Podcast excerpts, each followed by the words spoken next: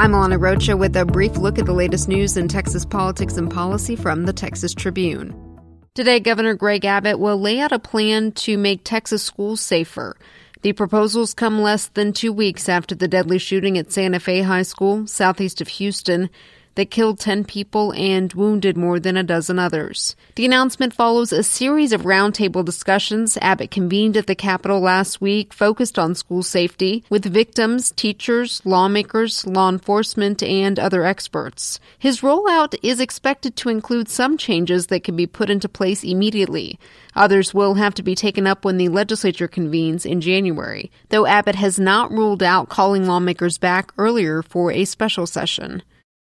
School leaders in Spring ISD, north of Houston, are finding that simply carving out 35 minutes twice a week for students and teachers to talk about their feelings goes a long way to preventing violence and reducing suspensions. In fact, a growing number of Texas schools have adopted restorative justice, which encourages such meetings to work through problems and build stronger relationships. U.S. Senator Ted Cruz and his Democratic challenger, El Paso Congressman Beto O'Rourke, have very different relationships with the Hispanic community. Cruz, the son of a Cuban immigrant, has not always embraced that identity. O'Rourke represents a congressional district along the Texas Mexico border, and unlike Cruz, is fluent in Spanish, but he performed poorly in border counties during the primary, leaving some to question O'Rourke's strength with such a vital voting bloc. Today on the Tribune, we explore how Cruz and O'Rourke's unique connections to Hispanics are already shaping the race.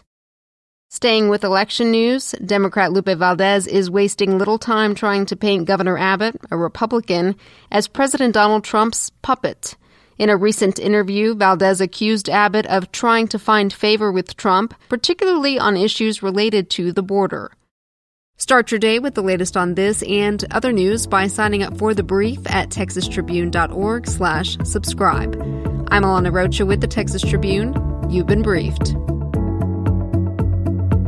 The Brief is presented by Citizens Against Laredo Landfill. A developer wants to build a toxic dump near Laredo. Tens of thousands oppose it. Learn the truth about this fight at nolaredodump.com.